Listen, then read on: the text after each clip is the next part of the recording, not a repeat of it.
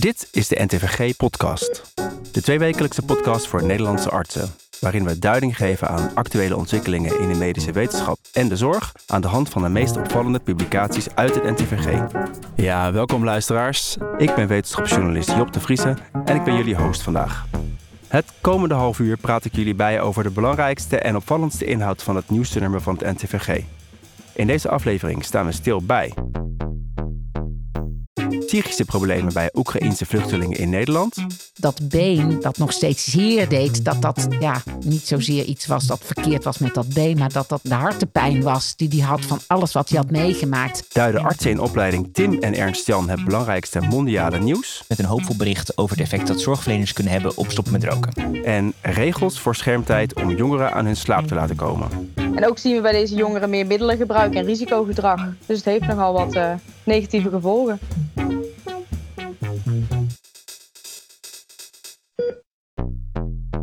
Dit jaar kwamen ruim 80.000 Oekraïense vluchtelingen naar Nederland. Omdat zij onder andere bij mensen thuis worden opgevangen, komen zij sneller bij huisartsen terecht dan de meeste andere vluchtelingen. Mijn collega wetenschapsjournalist Anna van Kessel ging langs bij Maria van der Muizenberg. Zij is huisarts en hoogleraar gezondheidsverschillen en persoonsgerichte integrale eerste lijnszorg in het Radboud UMC. En zij zet zich al jarenlang in voor de zorg voor vluchtelingen. En samen met psycholoog Anna de Haan schreef ze een artikel over psychische problemen bij vluchtelingen. Daarin geven ze ook praktische tips voor artsen in hun spreekkamer. Fijn dat ik langs mocht komen, Maria. De NVG-redactie heeft jou gevraagd een artikel te schrijven over de zorg voor vluchtelingen. En met als aanleiding de toestroom van Oekraïnse vluchtelingen in Nederland. Maar de tips die jullie in jullie artikel geven zijn relevant voor alle vluchtelingen, toch? Dat klopt helemaal. Ik wil heel graag benadrukken dat uh, zeker ook voor al die andere vluchtelingen het ongelooflijk belangrijk is dat we als artsen oog hebben voor hun noden en ook weten hoe we het beste uh, aan hen zorg kunnen verlenen. Het verschil wel met andere vluchtelingengroepen is dat de Oekraïners direct in onze samenleving hebben mogen komen. Die vallen dus ook niet onder de zorg uh, voor asielzoekers. Daardoor ontmoet je als bijvoorbeeld huisarts veel eerder een Oekraïense vluchteling die nog helemaal niks weet van onze gezondheidszorgsysteem, maar nog nooit iemand die ervaring heeft met het zorgen voor asielzoekers uh, naar gekeken heeft. In jullie artikel schrijven jullie dat van de Syrische vluchtelingen 39% zich psychisch ongezond voelt. Dat is drie keer zoveel als in de algemene Nederlandse bevolking. Nu lijkt het me naar wat deze mensen hebben meegemaakt ja, bijna logisch dat ze, ze zich psychisch ongezond voelen. Maar zijn dat dan ook diagnoses waar een huisarts wat mee kan of moet? Jazeker. Um, er zijn twee aspecten aan. Ten eerste zie je onder vluchtelingen vaker dan onder andere groepen in onze samenleving dat ze uh, aan zeg maar, psychiatrische ziektes lijden. Dus bijvoorbeeld een posttraumatische stressstoornis of een angststoornis of een depressie. Dat zijn ziektes waarvan het heel belangrijk is dat je die zo snel mogelijk herkent als arts. En vervolgens daar ook de zorg voor geeft waarvan we weten dat die werkt, die niet heel veel anders is voor vluchtelingen dan voor andere mensen. Daarnaast, en dat is misschien nog wel belangrijker, weten we dat de meeste vluchtelingen zoveel problemen tegenkomen in het nieuwe in de samenleving zijn, dat ze daardoor heel veel stress ervaren. En die stress leidt dan weer heel vaak tot heel veel lichamelijke klachten. Daarmee komen ze op de spreekuren van de huisarts, maar ook bij de internist of bij de kinderarts. En het is heel belangrijk dat we dan ons realiseren dat de kans groot is dat stress oorzaak van die klacht is. En dat je dus dan ook met hen over die bronnen van stress moet praten in plaats van het medische circuit ingaan. En heb je een, een voorbeeld misschien uit je eigen jarenlange praktijkervaring? Dat dit illustreert? Dus iemand die komt met lichamelijke klachten, maar dat er eigenlijk iets anders achter zit? Ja, uh, een, een, voorbeeld waar ik meteen naar moest denken was een man uh, die bij mij kwam uh, met pijn in zijn been. Nou, dat lijkt dan heel iets concreets medisch. Dus ik moet eerlijk zeggen dat ik ook eerst helemaal de medische toer op ging. Dus uh, gekeken naar dat been en onderzocht. En kon eigenlijk weinig vinden. Een foto gemaakt zelfs, omdat hij echt heel veel last had. Kwam niks uit toen, wat ik als huisarts gewend ben, eh, is, dan komt bij je op van... hey, hoe komt het nou dat deze man deze klacht heeft? Ging ik met hem wat meer het gesprek aan van hoe ziet je leven eruit? Dat heb je allemaal meegemaakt. Voor een deel wist ik dat gelukkig al wel uit ons kennismakingsgesprek. En uiteindelijk bleek dat deze man, toen hij gevangen was genomen door een rebellengroep, ehm, heel eh, lang, bijna een jaar lang, met een grote ketting en een bal aan zijn been, echt zoals je dat uit films kent, uh, heeft moeten werken. Was echt heel heftig. En dat bovendien zijn zoontje kwijt was geraakt tijdens die aanval van rebellen op zijn dorp, waar hij verschrikkelijk veel verdriet van had. En toen konden we dus beter het gesprek aangaan dat dat been, dat nog steeds zeer deed, dat dat ja, niet zozeer iets was dat verkeerd was met dat been, maar dat dat het hart, de hartepijn was die hij had van alles wat hij had meegemaakt. En is het gelukt om met hem daarover in gesprek te gaan? Hij is uiteindelijk bij een eh, psycholoog terechtgekomen en is ja, daarmee aan de slag gegaan en heeft het veel beter kunnen verwerken. En die pijn in het been is gewoon overgegaan. Verwijs je daarbij dan door naar psychologen met een speciale expertise hierin? Of kunnen alle psychologen deze zorg leveren? Het liefste verwijs ik door naar psychologen die al veel ervaring hebben met het werken met vluchtelingen, omdat die vaak wat uh, beter gewend zijn, bijvoorbeeld aan het inschakelen van een tolk en aan de manier waarop je vragen moet stellen. Maar in principe, net zo goed als alle dokters in principe goed voor vluchtelingen kunnen zorgen, geldt dat ook voor psychologen. Dus het, uh, je hoopt wel dat het dan psychologen zijn die zich realiseren dat ze nou, bijvoorbeeld zo'n tolk in moeten schakelen en dat ze uh, veel meer moeten werken aan het vertrouwen dan misschien bij andere mensen. Maar verder de specifieke psychologische zeg maar, behandeling is niet anders. Dus het is misschien iets meer tijd besteden aan de eerste fase voordat je overgaat naar de behandeling, als ik het goed begrijp. Ja, en dat geldt ook voor artsen. Uh, heel vaak vragen mensen, oh, als je dan zo persoonsgericht, zoals we dat dan graag zouden willen, en cultuursensitief werkt, kost dat niet vreselijk veel tijd? Het kost een klein beetje extra tijd tijdens het eerste consult, omdat je echt moet werken aan dat vertrouwen. En dus een praatje moet maken met mensen voordat je je al je anamnesevragen stelt. Maar uiteindelijk levert het je heel veel tijd op. Want mensen blijven dan niet terugkomen met bijvoorbeeld in, in het geval van wat ik net schetste, die man. Hè, die blijft terugkomen met die pijn in het been, zolang we het niet hebben gehad over waar het echt door komt. En uh, dat kost veel tijd, dat kost veel geld, dat kost frustratie, want je merkt wel dat je iemand niet echt helpt. En die persoon denkt ook, die dokter helpt mij niet. Dus ja, het kost een klein beetje extra tijd, maar uiteindelijk wint je die tijd dubbel en dwars terug, plus veel meer tevredenheid.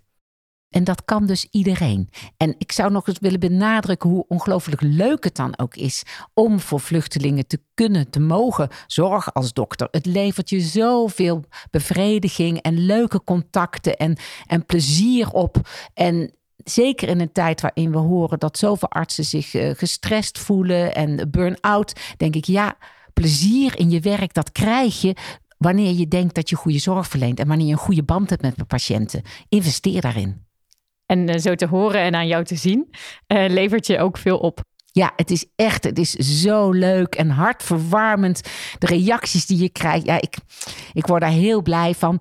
Aan de ene kant is het heel verdrietig als je hoort wat mensen mee hebben gemaakt. En dat, dat, dat, ach, daar kan je ook echt heel erg uh, in, in, in, in, ja, in meegezogen worden. Maar de warmte die mensen je schenken als ze merken dat jij echt hun bondgenoot bent. Dat jij samen met hen wil kijken wat voor hun helpt om zich zo gezond mogelijk te voelen. Dat is ongelooflijk. Nou, hopelijk nemen anderen daar een voorbeeld aan, Maria. Dankjewel. Graag gedaan. Dank voor dit gesprek, Anne en Maria. Het gehele artikel van Van der Muizenberg vind je op ntvg.nl. Alle artikelen die we bespreken vind je in de show notes op onze website, te vinden onder podcast. Reageren mag altijd via podcast.ntvg.nl.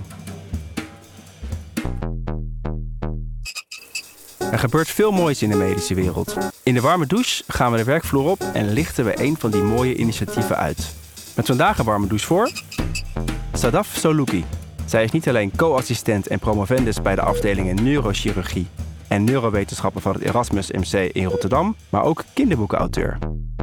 Zij publiceerde recent het boekje Daria en de Denkmachine over de walnoot in ons hoofd, oftewel de hersenen.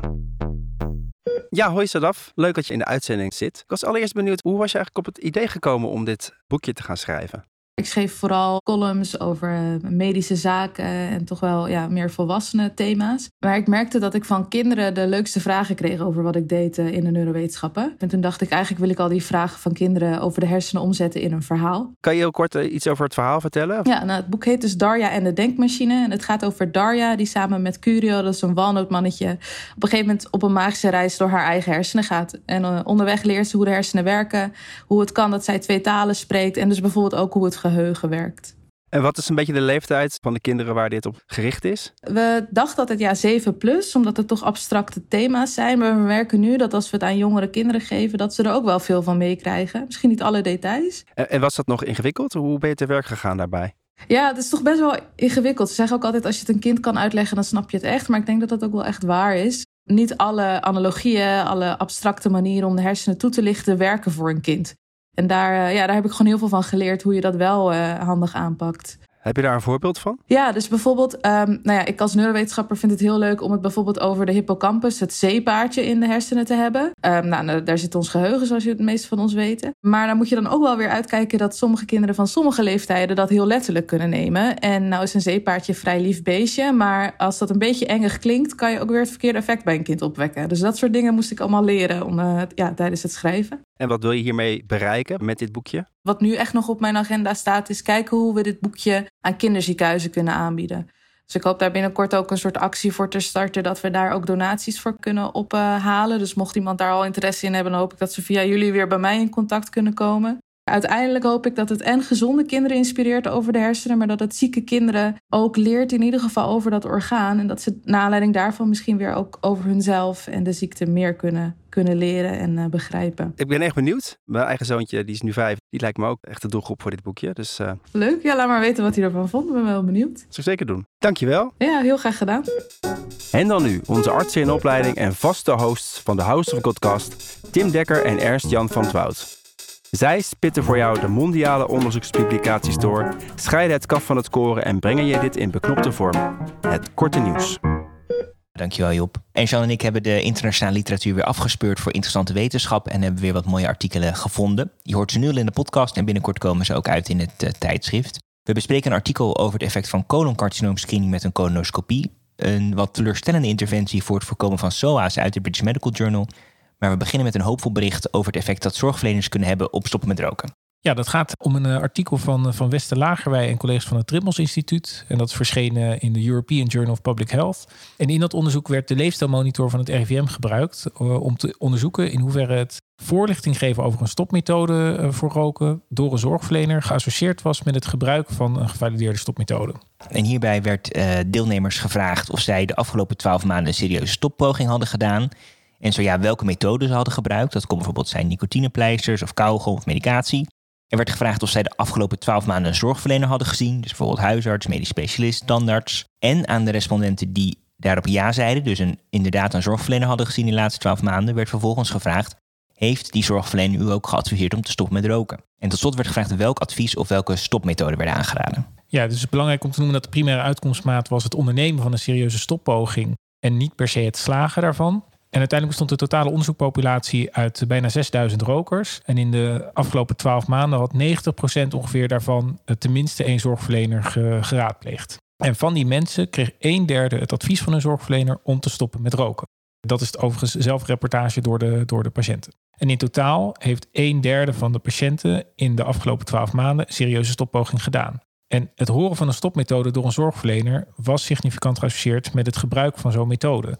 En dat was ook de sterkst voorspellende waarde voor het ondernemen van een serieuze stoppoging. Het lijkt er dus op hè, dat het benoemen van stoppen met roken met een concrete stopmethode daarbij dus een gunstig effect heeft. Er werd overigens niet verteld uh, inderdaad wat het slagingspercentage was. En ik vond het percentage zorgverleners dat stoppen met roken noemt wel laag trouwens. Met ongeveer een derde van alle zorgverleners. Ik, maar goed, ik doe het misschien ook niet altijd overigens. Dus misschien dat, ja. Ja, ja het is ook iets waarbij misschien toch altijd het gevaar op de loer ligt... dat je denkt dat iemand anders uh, daar misschien nog net geschikter voor is. Het, het is denk ik een goede les om te weten dat het in ieder geval zin lijkt te hebben. Ja, wat kanttekening bij de studie zijn dus dat het zelfrapportage betreft. Dus wellicht dat die een derde waar je het over hebt... Uh, van de zorgverleners die het noemt, dat dat wel wat hoger ligt.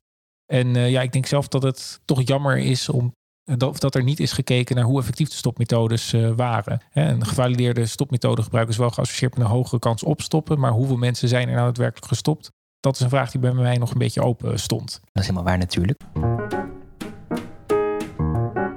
Eh, we gaan nu door naar, naar het volgende artikel. En dat is een artikel uit de New England Journal of Medicine, geschreven door Brett Hauer en collega's. En het gaat om de resultaten van een grote gerandomiseerde studie die kijkt naar de effecten van een eenmalige colonoscopie als screeningsmethode op het voorkomen van coloncarcinoom en sterfte daardoor.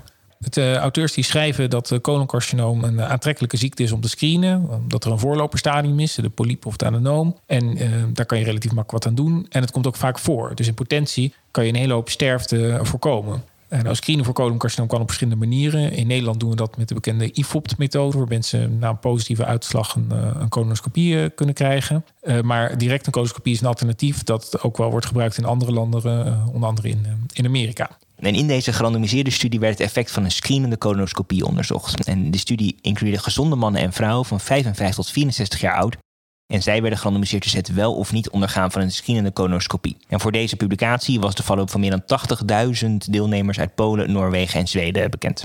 Ja, enorme studie dus. En de, in de primaire uitkomst was er een klein significant verschil tussen het voorkomen van coloncarcinoom in beide groepen. Dus het risico op colorectale kanker na 10 jaar was bijna 1% in de uitgenodigde groep en 1,2% in de gebruikelijke zorggroep. En dat is een absoluut verschil van 0,22%, wat klein was, maar wel significant. Ja, voor andere primaire uitkomstmaten, het overlijden, ook belangrijk natuurlijk, aan coloncarcinoom, daar was geen significant verschil tussen beide groepen. Maar, en dit is wel belangrijk, de auteurs merkten op dat bij de mensen die werden uitgenodigd voor die screening met een colonoscopie, die maar werd uitgevoerd in 42% van alle deelnemers. En als je alleen maar kijkt naar de patiënten die daadwerkelijk een colonoscopie ondergingen, dan was het risico op een colorectaal carcinoom verlaagd van 1,22% naar 0,84% op 10 jaar.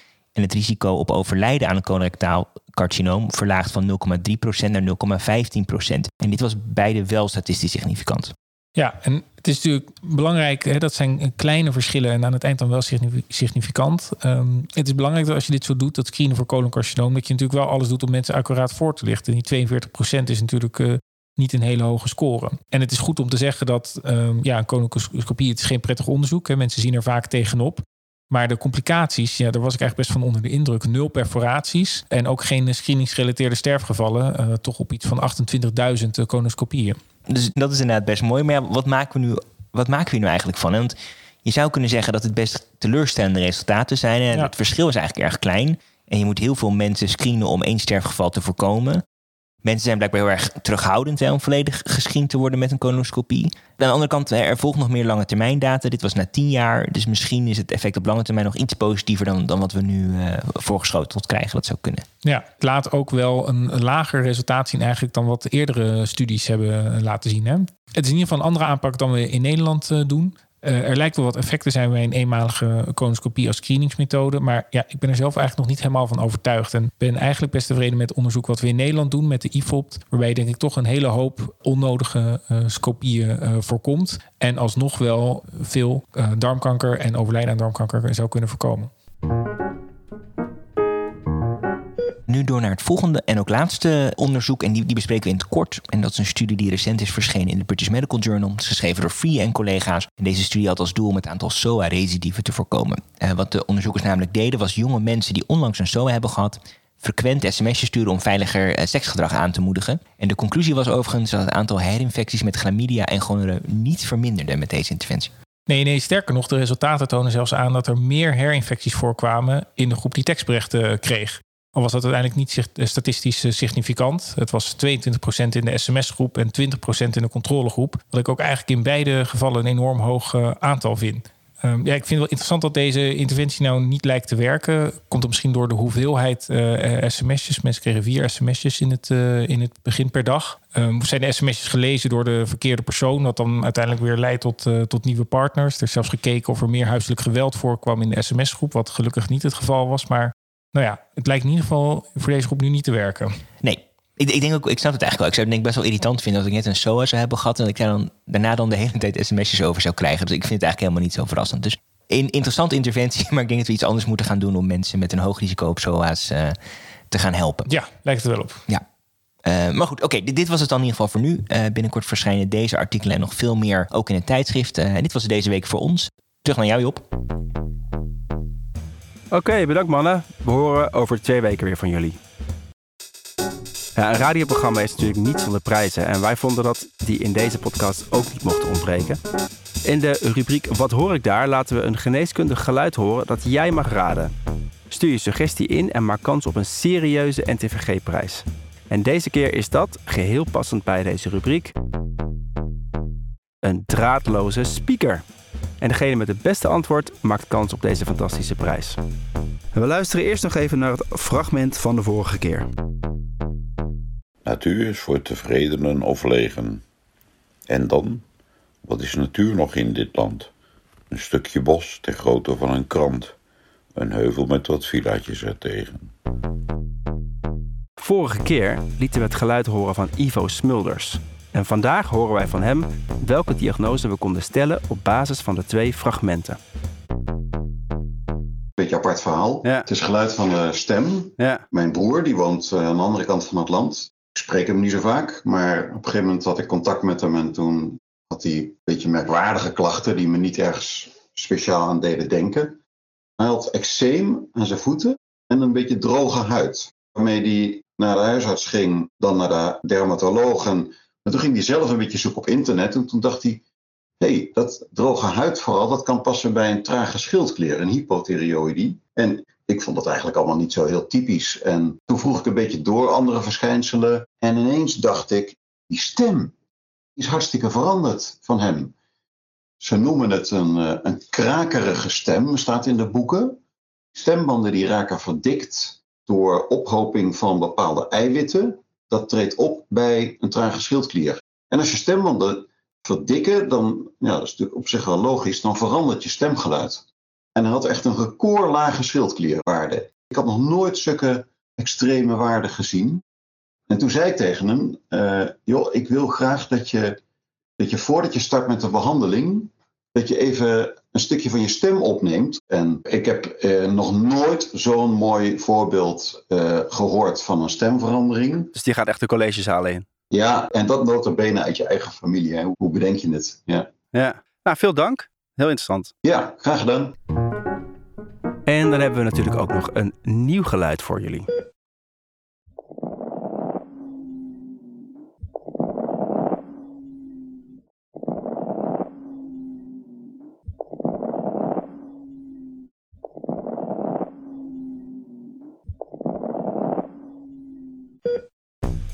Weet je het antwoord? Mail dan naar podcast.ntvg.nl. En over twee weken hoor je van Anne of je het goed had. Heb je nou zelf een eigen geluid in te brengen? Dan horen wij dat graag. Mail je fragment naar podcast.ntvg.nl en wie weet zit het binnenkort in de show.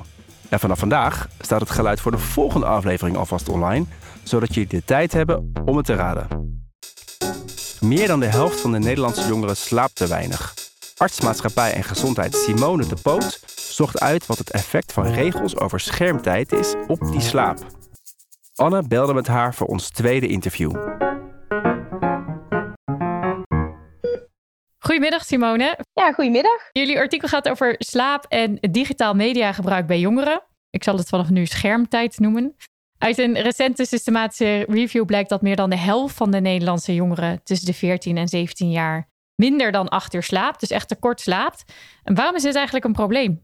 Ja, nou, uit eerder onderzoek is al gebleken dat slaaptekort bij jongeren negatieve gevolgen heeft voor de gezondheid, voor het psychisch welbevinden, voor de schoolprestaties. En ook zien we bij deze jongeren meer middelengebruik en risicogedrag. Dus het heeft nogal wat uh, negatieve gevolgen. En jullie laten in jullie onderzoek zien dat als ouders en jongeren regels hebben over schermtijd, de kinderen eerder naar bed gaan, meer slaap hebben en dat die slaap ook van betere kwaliteit is, als ik het goed begrepen heb. En jullie hebben deze groep vergeleken met een groep zonder regels en een groep waarin ouders en jongeren ander antwoord gaven op de vraag of er regels waren. Dus dan zeiden soms de ouders ja, we hebben regels, maar de jongeren nee, we hebben helemaal geen regels en andersom. Kun je vertellen hoe groot de verschillen tussen die verschillende groepen waren? Ja, nou, je hebt het al inderdaad goed uitgelegd. Zo hebben wij het gedaan. Uh, en als zowel ouders en jongeren allebei aangeven dat ze regels hadden, dan gingen jongeren 29 minuten eerder naar bed en sliepen ze 19 minuten langer dan in de groep zonder regels. Uh, daarnaast was de slaapkwaliteit beter, gemeten met bepaalde vragenlijst. Uh, en de verschillen met de groep waarin ouders en jongeren verschillend, verschillende antwoorden hadden gegeven over of ze thuis regels hadden, die waren iets kleiner dan vergeleken met de groep zonder regels. En maakt het dan ook nog uit wanneer op de dag dat schermgebruik is? Je hoort altijd dat je vlak voordat je gaat slapen beter niet uh, op je telefoon kunt zitten of nog series kunt kijken. Ja, dat klopt. In ons onderzoek hebben we gekeken naar het gebruik van uh, digitale media en regels hierover in het algemeen. En niet specifiek voor het slapen. Maar uit eerder onderzoek bleek wel dat zowel het schermgebruik gedurende de dag als het in het laatste uur voor het slapen, dat allebei gerelateerd is aan slechtere slaap. Dus daar zit eigenlijk niet echt verschil in wanneer dat plaatsvindt. Nee, nee. Dus wij verwachten niet dat dat nou effect heeft op, op ons onderzoek of op onze uitkomsten. Nee. En uit recent onderzoek blijkt ook dat psychische problemen onder jongeren tussen de 11 en 16 jaar toenemen. Vooral meisjes hebben de afgelopen vier jaar mentale problemen ontwikkeld. En de, de coronacrisis die, uh, lijkt daar een uh, katalysator in te zijn geweest. En het lijkt erop dat um, veel gebruik van sociale media deze groep, met name dan de meisjes, meer angst en stress bezorgt. Nou ja, we weten dus ook, zeg jij net, dat slaap daarentegen juist essentieel is om die psychische gezondheid te behouden. Moeten GGD-artsen, gezien de ernst van die psychische klachten bij jongeren, nou niet eens een campagne starten om ouders en kinderen aan te geven dat het om meerdere redenen verstandig is om grenzen te stellen aan schermtijd? Nou ja, of een campagne het echt het medium is om dit te doen, is de vraag. Maar ik denk dat wel heel belangrijk is dat iedere jeugdarts in de spreekkamer en ouders en jongeren uitdraagt dat het gebruik van uh, schermgebruik en digitale media van invloed is op slaap. Uh, en dat regels uh, hebben echt effect heeft daarop. Ouders vragen zich vaak af, hè, heeft dit dan wel effect? Maar dat hebben we nu dus wel onderzocht. Maar je zegt, we moeten het daar als jeugdarts in de spreekkamer over hebben. Maar jeugdartsen zien toch niet standaard alle jongeren samen met hun ouders in de spreekkamer? Nee, dat klopt. Maar in de tweede klas worden wel alle jongeren door ons gezien, door de jeugdverpleegkundigen. Meestal oh ja. zonder hun ouders. Uh, en scholen kunnen ook in overleg met ons een extra gesprek inplannen voor een kind uh, met ouders erbij. En dat is alleen bij zorgen. Uh, dus als je echt het brede publiek zou willen bereiken, dan kun je inderdaad wel denken aan een campagne of aan meer informatie op de website van de GGD of op onze social media. En stel dat je zo'n campagne zou starten, wat zijn dan nou goede regels voor ouders om minder schermgebruik en dan dus ook betere slaaptijd te realiseren? Ja, nou dat is een mooie vraag voor vervolgonderzoek. Uh, wat dan qua inhoud effectieve regels zijn, daar hebben wij zelf niet naar gekeken. Maar we gebruiken in de spreekkamer al wel bijvoorbeeld de 20-20-2-regel. Dit betekent dat een kind na 20 minuten schermgebruik een pauze zou moeten houden van 20 seconden in de verte kijken, ook voor de ogen. En dat kinderen gestimuleerd worden om elke dag twee uur buiten te zijn is ook een regel die de oogartsen gebruiken, omdat dus ook uh, te veel schermgebruik slecht is voor de ogen. En, en dit is natuurlijk een podcast voor artsen. Wat zouden zij volgens jou kunnen doen? Heb je voor hen ook nog tips? Ja, ik zou zeggen, breng het ter sprake in de spreekkamer. Slaapproblemen komen heel veel voor. Vraag dan eens hoe het gaat uh, met digitale mediagebruik. Uh, zijn er regels thuis? En uh, probeer daar ouders en jongeren over in te motiveren om daar iets mee te doen. Dankjewel, Simone. Graag gedaan. Dankjewel Anne voor dit interessante gesprek met Simone de Poot. En ook dit artikel vind je uiteraard terug bij de show notes op de website. Ja, we zijn er bijna, maar niet voordat we jullie de tip van de redactie hebben gegeven. En net als vorige keer is de gast in de studio Rosie Sikkel, arts en nieuwsredacteur van het NTVG. Welkom Rosie. Dankjewel. Hoe gaat het ermee en hoe gaat het op de redactie? Gaat goed. We hebben natuurlijk de nieuwe podcastlancering gevierd uh, onlangs. Uh, en ondertussen zijn we natuurlijk druk bezig met al het uh, nieuwe medische nieuws. En wat is je tip voor deze week? Ja, ik heb dit keer een, een ander soort tip dan anders. Ik heb dit keer een tip over behalen van nascholingspunten. Want ik denk dat uh, niet veel artsen weten dat je ook nascholingspunten kan behalen via het NTVG. En hoe werkt dat dan? Je leest een leerartikel of je beluistert een leerartikel, want dat kan tegenwoordig ook online bij het NTVG. En na het doornemen van zo'n leerartikel maak je een nascholingspuntentoets. Die toets die bestaat uit tien vragen, uh, waarbij je drie pogingen hebt om die toets te maken. Um, en je moet een score van 80% behalen om geslaagd te zijn. En wat voor soort onderwerpen zijn er dan bijvoorbeeld waar deze artikelen over gaan? Het is heel erg breed, heel uh, generalistisch. Onderwerpen die eigenlijk voor elke arts uh, interessant zijn.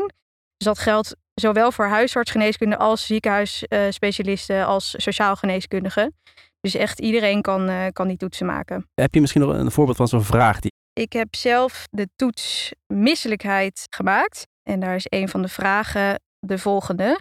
Een 82-jarige vrouw met een curatief behandeld longcarcinoom komt bij de huisarts vanwege misselijkheid. De misselijkheid treedt op in de ochtend voor het ontbijt. Daarnaast heeft zij ook last van hoofdpijn, s'nachts en in de ochtend.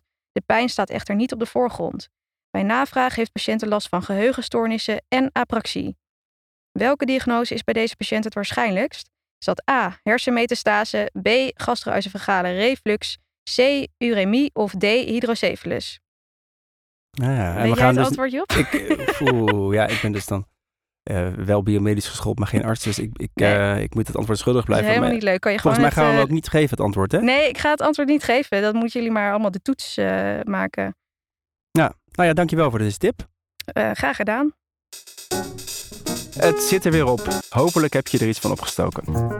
Heb je zelf tips of opmerkingen? Mail die dan naar onze podcastredactie via podcast.ntvg.nl. Over twee weken zit hier mijn collega Anne van Kessel. En voor nu een heel fijne dag gewenst en tot de volgende. Dit was de NTVG-podcast. Alles wat we vandaag hebben besproken en nog bijna 300.000 andere artikelen kun je terugvinden op onze website ntvg.nl. Heb je nou geen tijd om de hele website door te komen? Geen probleem. Abonneer je op deze tweewekelijkse podcast en voortaan ben je altijd volledig up-to-date van de belangrijkste ontwikkelingen in de medische wetenschap en de zorg. Dit is een podcast van de NTVG-redactie in samenwerking met mij, Job de Vrieze, Anne van Kessel, Tim Dekker, Ernst-Jan van Twout en audiocollectief Visionair Ordinaire.